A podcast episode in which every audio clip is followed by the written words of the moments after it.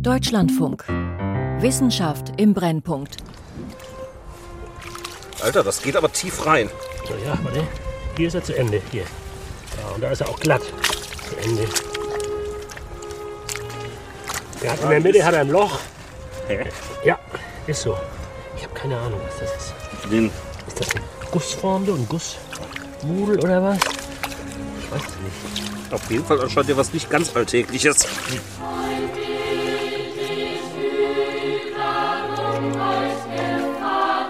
Heute bin ich über Rungholt gefahren. Die Stadt ging unter vor 600 Jahren.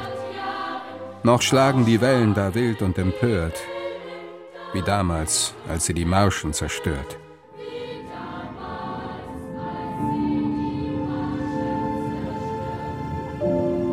Nirgends bewahren sie Spuren der Vergangenheit so gut wie im feuchten Sediment der Nordsee. Und nirgends sind sie so schwer zu finden. Doch neue Technologien könnten schon bald mehr Licht ins Dunkel des Meeresgrundes bringen. We've now looked at something like 85,000 square kilometers. Wir haben uns jetzt ungefähr 85.000 Quadratkilometer prähistorischer Landschaften unter dem Meer angesehen. Diese Fläche ist größer als manch ein europäisches Land. Und sie liegt vor unserer Haustür. And it is enormous and it is on our doorstep. Europas versunkene Welten. Expedition an den Grund der Nordsee. Von Thomas Schröder.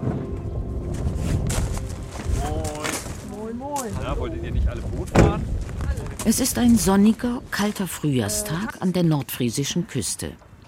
Eine Gruppe von Archäologen trifft sich auf der Halbinsel Nordstrand, um ins Watt hinauszugehen. In den Wintermonaten, so die Hoffnung, könnten Gezeiten, Wind und Wellen dort spannende Fundstücke freigespielt haben. Auf dem Parkplatz werden noch schnell Gummistiefel und warme Sachen angezogen und dann geht es mit Wattwagen und Messgeräten über den Deich. Die Nordsee ist bereits weg. Gut zwei Stunden vor Niedrigwasser sieht man nur einige kleine Priele und ansonsten Watt, soweit das Auge reicht. Der Priel, der hier vorne so verläuft, äh, ist schon relativ weit abgelaufen, wenn ich das richtig sehe. Den müssen wir überqueren, aber das äh, ist relativ unproblematisch hier. Es sind acht Kilometer Fußweg bis zu der Stelle, an der das nordfriesische Atlantis liegen soll. Beziehungsweise das, was davon übrig blieb. Die ersten Überreste des mittelalterlichen Handelsplatzes Rungholt wurden bereits vor über 100 Jahren entdeckt. Heute wollen Stefanie Kloß vom Archäologischen Landesamt Schleswig-Holstein und ihre Kollegen von der Universität Kiel in ein Gebiet gehen, das Rungholt-Forscher bereits seit den 1950er Jahren kennen. Im Wattenmeer wird ja ständig Sediment neu abgelagert und nur in bestimmten Bereichen abgetragen. Und wir gehen in einen Bereich, der auch schon seit einigen Jahren immer freikommt. Deswegen liegen ja auch die Fundstücke da frei rum und wir bergen die, um anhand dieser archäologischen Fundstücke auch erforschen zu können, wer hat da gewohnt, unter welchen Bedingungen. Neben Rungholt soll es vor den zwei großen Sturmfluten im 14. und 17. Jahrhundert noch weitere 42 Kirchspiele und viel fruchtbares Ackerland genau hier vor der Küste Nordstrands gegeben haben. Kaum vorstellbar, wenn man auf das flache, eintönige Braun des Wattenmeers schaut. Keine einzige Erhebung, kein Stein oder Gewächs ragt empor, nichts, an dem man sich orientieren könnte. Abgesehen von den kleinen Hexenbesen, die als Schifffahrtszeichen im Schlick stecken. Äh, da sind so Pricken, diese hohen Bäumchen, die markieren den Priel, wo wir hinwollen. Doch nach eineinhalbstündigem Fußmarsch von Nordstrand ins Watt macht sich erst einmal Enttäuschung breit. Normalerweise helfen die Pricken bei der Orientierung, doch plötzlich sind sie nicht mehr da, wo sie sein sollten. Bente Majczak, Archäologe an der Uni Kiel, schaut etwas ratlos in die Runde. Watt, Priele, Muschelbänke, aber sonst? Also, hier richtig? ich denke, ich denke, auch, dass ja. wir hier richtig sind. Die denken das auch. Und wie wir sehen, sehen wir nichts. Ich glaube, hier ist ziemlich viel Sediment draufgekommen. Der Erfahrungswert ist ja eigentlich, dass die Winterstürme das Sediment wegspüren. Und äh, irgendwie sieht es danach gerade noch nicht aus. Aber wir gucken mal. Ne? Wäre die Fundstelle an Land, so hätte man natürlich längst eine Ausgrabungsstätte errichtet, vorsichtig ausgeschachtet und jedes wichtige Detail sorgfältig geborgen und dokumentiert. Im Wattenmeer aber ist das nicht möglich. Zum einen würde sich jede noch so kleine Ausschachtung innerhalb von Sekunden mit trübem Nordseewasser füllen. Zum anderen wird dort, wo nun gerade ein paar Forscher etwas bedröppelt in die Gegend schauen, schon in wenigen Stunden wieder Nordseewasser schwappen. Deshalb will niemand Zeit verlieren. Die ersten laufen, den Blick zu Boden gerichtet, in verschiedene Richtungen los. Also hier, ja, hier liegt noch ein Ziegelstein. So, noch einer, ja. Eine Scherbe. Das sieht auch sehr gut aus hier von, mit diesen Muscheln und so. Also da ist meistens was zu finden. Was haben wir hier noch? Auch wieder so eine mittelalterliche. Auch größere, aus dem Watt herausragende Keramikteile werden entdeckt. Ja. Ich glaube, er hat keine Füße. Ist ja noch in einem Stück. Ja. Ist gar nicht so einfach, das hier rauszuholen. Die Forscher versuchen vorsichtig, den Schlick um den Fund herum zu entfernen. Dabei können sie meist nur erahnen, was genau sie da vor sich haben und welche Form es hat. Hinzu kommt, dass das Wasser und der Schlick an diesem Frühjahrstag nur wenige Grad über Null haben. Die Hände sind in kürzester Zeit taub und krebsrot. Noch während der eine Fund freigelegt wird, ist ein paar Meter weiter aufgeregtes Diskutieren zu hören. Irgendjemand hat einen grauen, bearbeiteten Stein gefunden. Mit den Händen versucht der Grabungstechniker Jan Fischer, ihn im Watt abzutasten. Sieht nach einem Mühlstein aus oder so etwas. Das ist irgendwas Außergewöhnliches. Müssen wir erstmal fotografieren. Das ist auf jeden Fall was Größeres. Das, da sind doch so Riefen drin, umlaufend. Ja, eben. Ist auch schon zu Ende hier. Guck mal hier, wir haben etwas Was ist das denn? Größeres gefunden. Es ist Rund. Stein, es ist rund, es ist so lang. Das wird spannend. Die Sonne glitzert auf dem feuchten Watt, der wolkige Himmel liegt in dem Pfützen zu Füßen und nichts deutet darauf hin, dass sich hier einst eine Katastrophe abgespielt hat. Dort, wo bei Ebbe Wattwanderer die einzigartige Natur genießen, wo bei Flut Fähren die Urlauber auf Inseln und Halligen bringen, ging vor 660 Jahren ein ganzer Landstrich unter. Und mit ihm wohl tausende Menschen, Häuser und Vieh. Die Stadt Rungholt ist hier an der schleswig-holsteinischen Nordseeküste Mythos und Forschungsgegenstand gleichermaßen. Heut bin ich über Rungholt gefahren. Die Stadt ging unter vor 600 Jahren. Noch schlagen die Wellen da wild und empört, wie damals, als sie die Marschen zerstört. Die Maschine des Dampfers schütterte, stöhnte. Aus den Wassern rief es unheimlich und höhnte Trutz, blanke Hans. Den Legenden zufolge soll Rungholt märchenhaft reich gewesen sein. Dichter, Geschichtenschreiber und Sagenerzähler berichten davon. Dass es diese tatsächlich wohl gar nicht mal so arme Stadt wirklich gegeben hat, weiß man erst seit dem letzten Jahrhundert und auch das nur aus sehr wenigen Dokumenten. Eine der wichtigsten Belege ist eine Urkunde, die Hamburger Kaufleuten Handelsfreiheit zusicherte und die am 19. Juli 1361 unterzeichnet wurde. Sechs Monate später war sie nutzlos. Nach der Grodenmann-Drinke, dem großen Ertrinken, am 15. Januar 1362 gab es kein Rungholt mehr. Seitdem sind die Stadt und ihre Überreste den Launen der Natur überlassen. Mal spült die Flut etwas frei, mal nimmt sie Fundstücke unbesehen mit sich fort. Im Gegensatz zu Fundstätten an Land lassen sich in dem feuchten Boden des Meeres aber nicht nur Scherben, Steine und Ziegel finden, sondern auch organische Überbleibsel. Stefanie Kloß zieht an diesem Tag nicht nur 700 Jahre alte Reste eines Korbgeflechts aus dem Watt, sondern auch ein säuberlich vernähtes Stück Leder. Das ist der Schuh. Hier sieht man Lederreste und hier, das fällt aber schon auseinander, aber ich denke, dass das hier ein Teil der Sohle ist, der Hacken, so wie sieht es mir ist noch ein aus. Stück vom, vom Oberleder da, Ja. ne? Ich pack das mal ein und Was den Archäologen im Wattenmeer jedoch oft fehlte, ist die Sicht aufs große Ganze.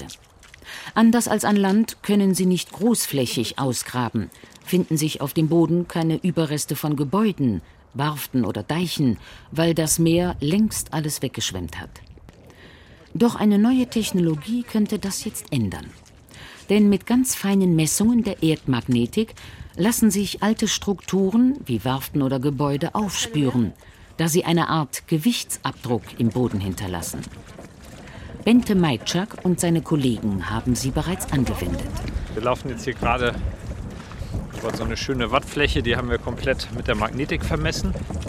Und wir laufen gerade über eine ganze Reihe von großen rechteckigen Warften.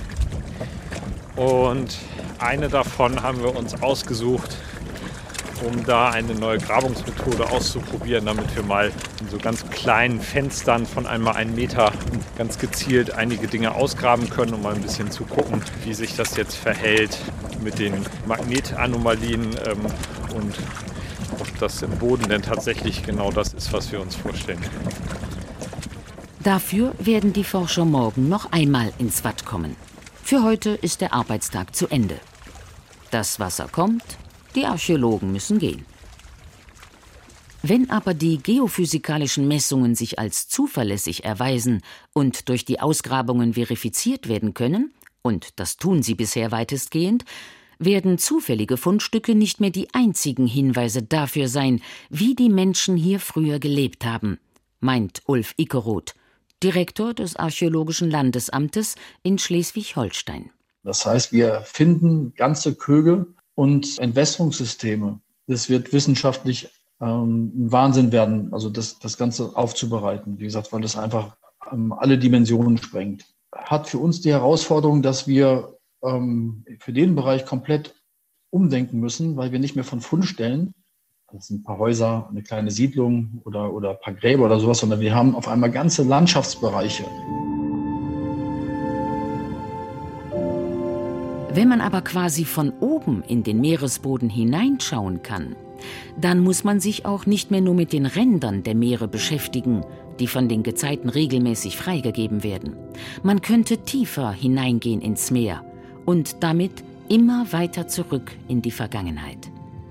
Denn dort, wo die Nordsee heute 100 Meter tief ist, waren vor 12.000 Jahren noch Graslandschaften. Erst nach dem Ende der letzten Eiszeit rückte die Nordsee allmählich, aus dem Norden und aus dem westlichen Ärmelkanal kommend, an die heutigen Küsten heran. Davor hätte man noch trockenen Fußes von Deutschland nach England gehen können. We'd known that there was probably a landscape beneath the North Sea for at least 100 years, probably nigh on 200 years actually. Dass es unter der Nordsee wahrscheinlich eine Landschaft gibt, wussten wir schon seit mindestens 100 Jahren, wahrscheinlich sogar fast 200. Aber die Arbeit in diesen Gebieten ist wahnsinnig schwierig. But working in these areas is absolutely stunningly difficult. Das sogenannte Doggerland, das heutige Nordseegebiet zwischen Großbritannien, Belgien, Niederlande, Deutschland und Dänemark, war bis vor 20 Jahren noch archäologisches Niemandsland. Die einzigen Ausgräber waren hier lange Zeit die Fischer, die mit ihren Bodenschleppnetzen hin und wieder einen Flintstein oder einen Tierknochen an die Oberfläche beförderten. So der Archäologe Vince Gaffney von der Universität Bradford. And, and something quite strange happened as a result. People started to call it a land bridge. Und als Ergebnis geschah etwas ziemlich Seltsames. Die Leute bezeichneten Doggerland einfach als Landbrücke. Jetzt denken Sie mal darüber nach, wozu Brücken da sind. Nun, man geht auf einer Brücke von A nach B. Nur sehr wenige Menschen leben auf Brücken. Und man hatte einfach die Vorstellung, dass da draußen eine leere Fläche war, deren einziger Zweck darin bestand, dass man von Europa herüberkommen konnte, um Brite zu werden. Oder umgekehrt natürlich.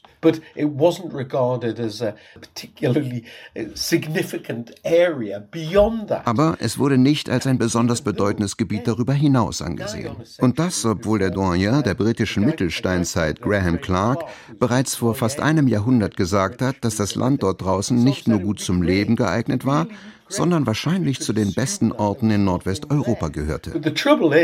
The land that's out there probably not only was good for living in, it was probably amongst the best places to live in Northwest Europe. Bei der Frage, wie es aussah, das Doggerland, der Place to be, bleibt Gaffney jedoch vorsichtig. Well, it would depend when you actually visited.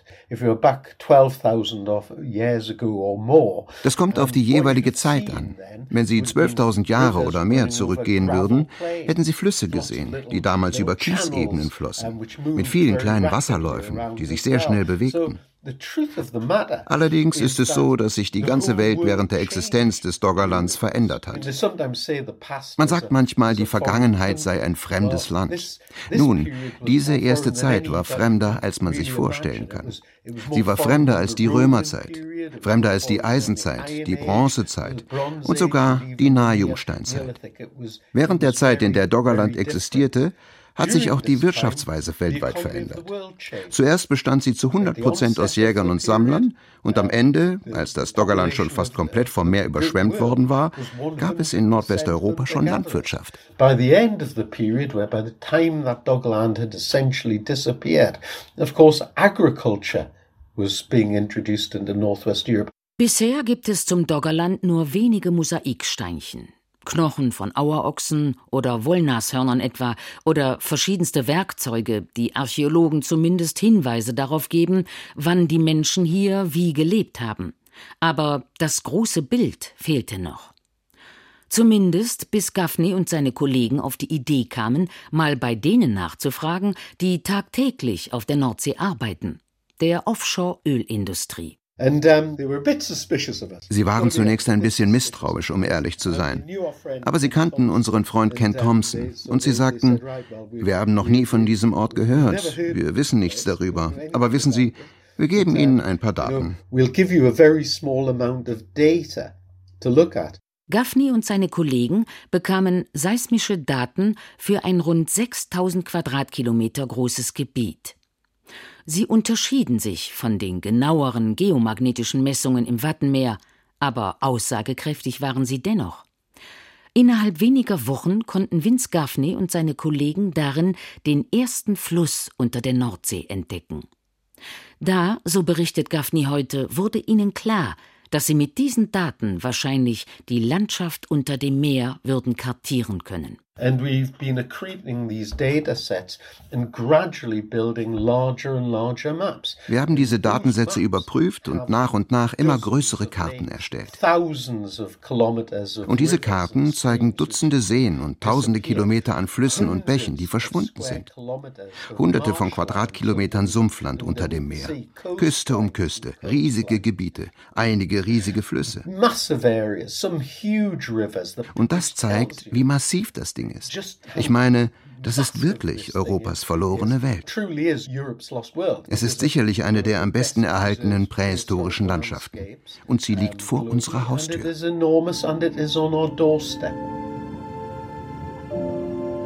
Anhand der Daten, so viel war schnell klar, ließen sich nun ziemlich genau auch diejenigen Orte bestimmen, wo vielleicht einmal Menschen gesiedelt haben könnten. Doch um wirklich Belege dafür zu finden, müsste man vor Ort nachgucken. Am besten mit dem Schiff und am besten mit Bohrkernen. Aber das ist teuer. Tatsächlich gelang es Gaffney und seinen Kollegen, Forschungsgelder für rund 100 archäologische Bohrungen in der Nordsee zu bekommen. Aber für welche Stellen entscheidet man sich in einem riesigen Meer?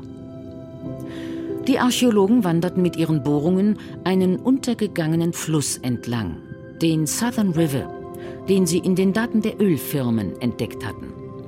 Dieses ausgedehnte, von weißen Kalksteinklippen gesäumte Flusstal erstreckte sich einst von der heutigen Küste von East Anglia nach Osten in ein Hochlandgebiet. Die fruchtbare Niederung, so meint Gaffney, könnte ein guter Lebensraum für die Menschen der Mittelsteinzeit gewesen sein. Eine der ersten Bohrkerne an der Spitze des Flusstals aber barg zunächst eine ganz andere Überraschung. But the moment that it was split, everyone said, "Gosh, what's that?" In dem Moment, wo wir den Bohrkern in zwei Hälften geteilt hatten, sagten alle: Meine Güte, was ist das? Wenn sich in Flüssen Ablagerungen ansammeln, sieht das wie eine Torte aus. Oder wie bei den Bäumen, die Baumringe. Ein Ring pro Jahr. Überall kann man Schichten sehen. Schwarz, grau, grau, schwarz, schwarz, schwarz. Je nach den Bedingungen der Zeit, in der die Sedimente abgelagert wurden. Und wir hatten dann plötzlich da 40 bis 50 Zentimeter einfach komplett gestörtes Sediment. Ich meine, nur ein Mischmasch aus allem. Und danach folgten dann wieder diese ganz regelmäßigen Schichten. Darüber, was sie da vor sich sahen, mussten Vince Gaffney und seine Kollegen allerdings nicht sehr lange rätseln. Es sind, so nehmen sie an, die Spuren einer riesigen, bereits bekannten Naturkatastrophe, der sogenannten Storica-Rutschung. In 6200 BC, an area the size of Scotland slipped. Im Jahr 6200 vor Christus rutschte ein Gebiet von der Größe Schottlands ab. Es hat riesige Tsunamis ausgelöst, die in Norwegen und in die Ostküste Schottlands einschlugen und bis nach Island und darüber hinaus gingen. Und es wird oft gesagt, dass dies das Ende von Doggerland gewesen sei, dass alles getötet wurde.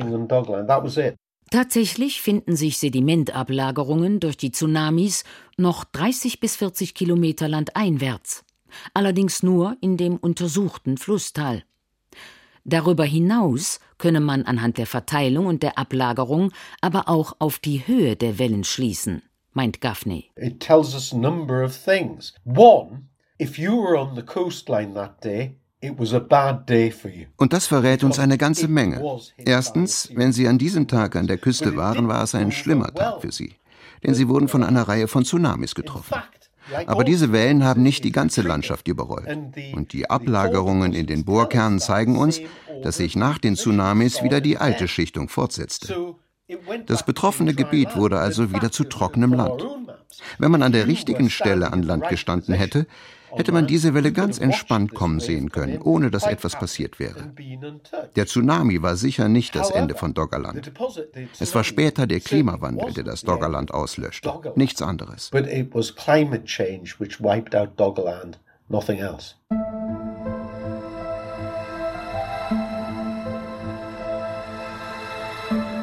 Im Durchschnitt stieg der Meeresspiegel während der Mittelsteinzeit um ganze zwei Meter pro Jahrhundert.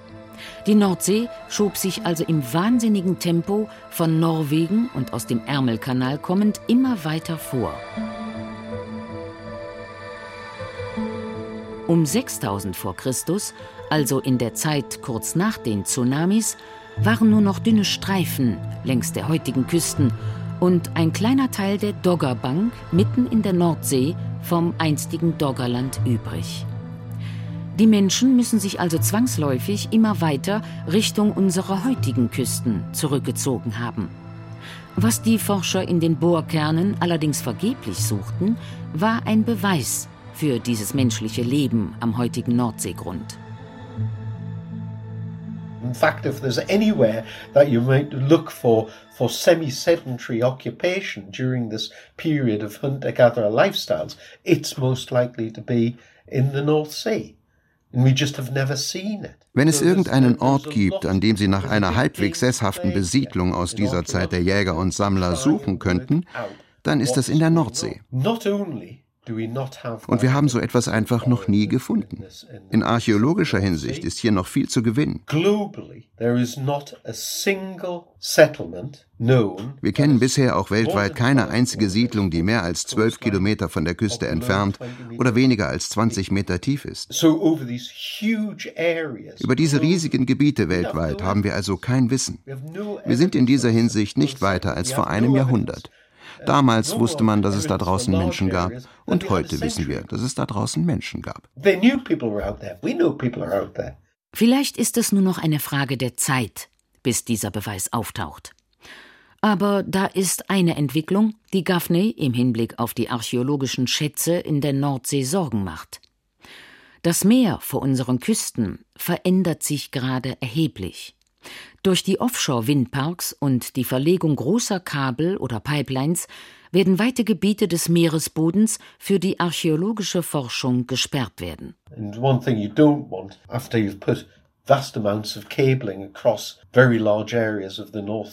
Eine Sache, die sie nicht wollen, nachdem sie unzählige Kabel über große Nordseegebiete verlegt haben, ist, dass Archäologen auftauchen und in diesem Gebiet in den Meeresboden bohren. Die Geschwindigkeit des Wandels, die jetzt durch den Krieg in der Ukraine noch einmal zunimmt, bedeutet, dass innerhalb von fünf bis zehn Jahren die meisten Gebiete, die wir uns derzeit ansehen, von der archäologischen Forschung ausgeschlossen sein werden. Gerade zu dem Zeitpunkt, an dem wir in der Lage sind, nach diesen Beweisen zu suchen, könnte es also zu spät sein.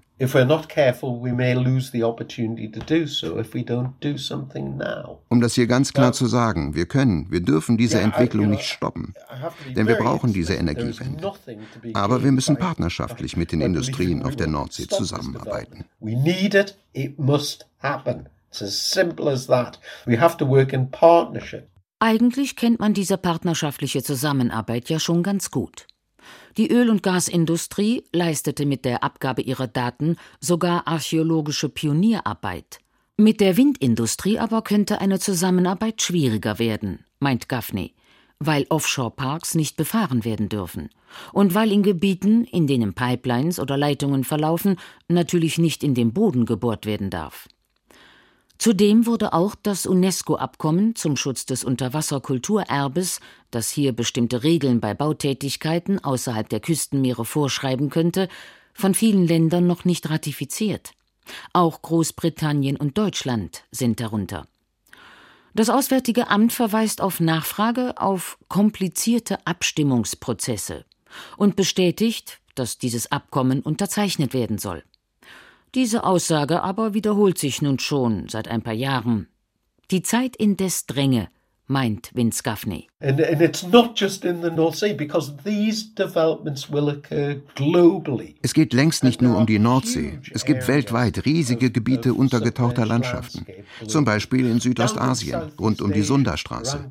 Um diese Gebiete herum ist eine Fläche von der Größe Indiens an das Meer verloren gegangen. Around those areas, an area the size of India has been lost to the sea. Und all diese Landschaften werden wichtig für die zukünftige Entwicklung grüner Energie von China bis zur Beringstraße.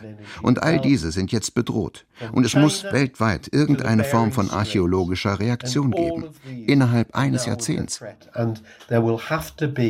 some form of archaeological response globally within a decade. Die Prioritäten sind klar. Nicht um den Erhalt des kulturellen Erbes am Nordseegrund geht es derzeit in erster Linie, sondern vor allem darum, dass unsere Lebensräume nicht bald auch diesem Erbe anheimfallen. Letztlich zeigen uns die versunkenen Landschaften aber auch, Küstenlinien sind nicht unverrückbar. Wer weiß schon, über was Archäologen in ferner Zukunft stolpern werden, ob sie nicht den Glockenturm des Markusdoms suchen und die Emdener Schiffswerft am Meeresgrund entdecken. Über welche Gegenstände werden Sie rätseln? Das passiert auch nicht so oft, dass wir keine Idee haben. Ja, eindeutig. nee, ich glaube, das sind Benutzungsregeln. Ja. Das ist ja total verrückt, das ist ja auch kein heimischer Stein. Ey, was man hier immer alles findet, ist echt immer verrückt. Da kommt ein Seil drum und das ist der Stein der Schande. Kann jemand um den Hals tragen. Ah, guck mal hier. Die Archäologen im Rungholt-Watt werden die Bedeutung des großen grauen Steins an diesem Tag nicht mehr herausfinden. Erst einige Tage später wird klar werden, dass an dem Stein mit dem Loch in der Mitte vor 700 Jahren Messer geschliffen wurden. Aus dem 14. Jahrhundert war solch ein Werkzeug bisher noch nicht bekannt. Es wird nicht das letzte Geheimnis sein, das der Meeresboden bewahrt hat.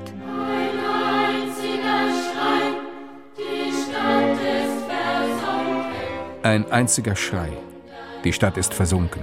Und Hunderttausende sind ertrunken. Wo gestern noch Lärm und lustiger Tisch, schwamm andern Tags der stumme Fisch. Heut bin ich über Rungholt gefahren.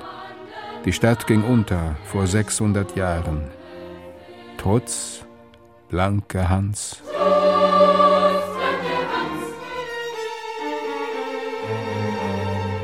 Europas versunkene Welten.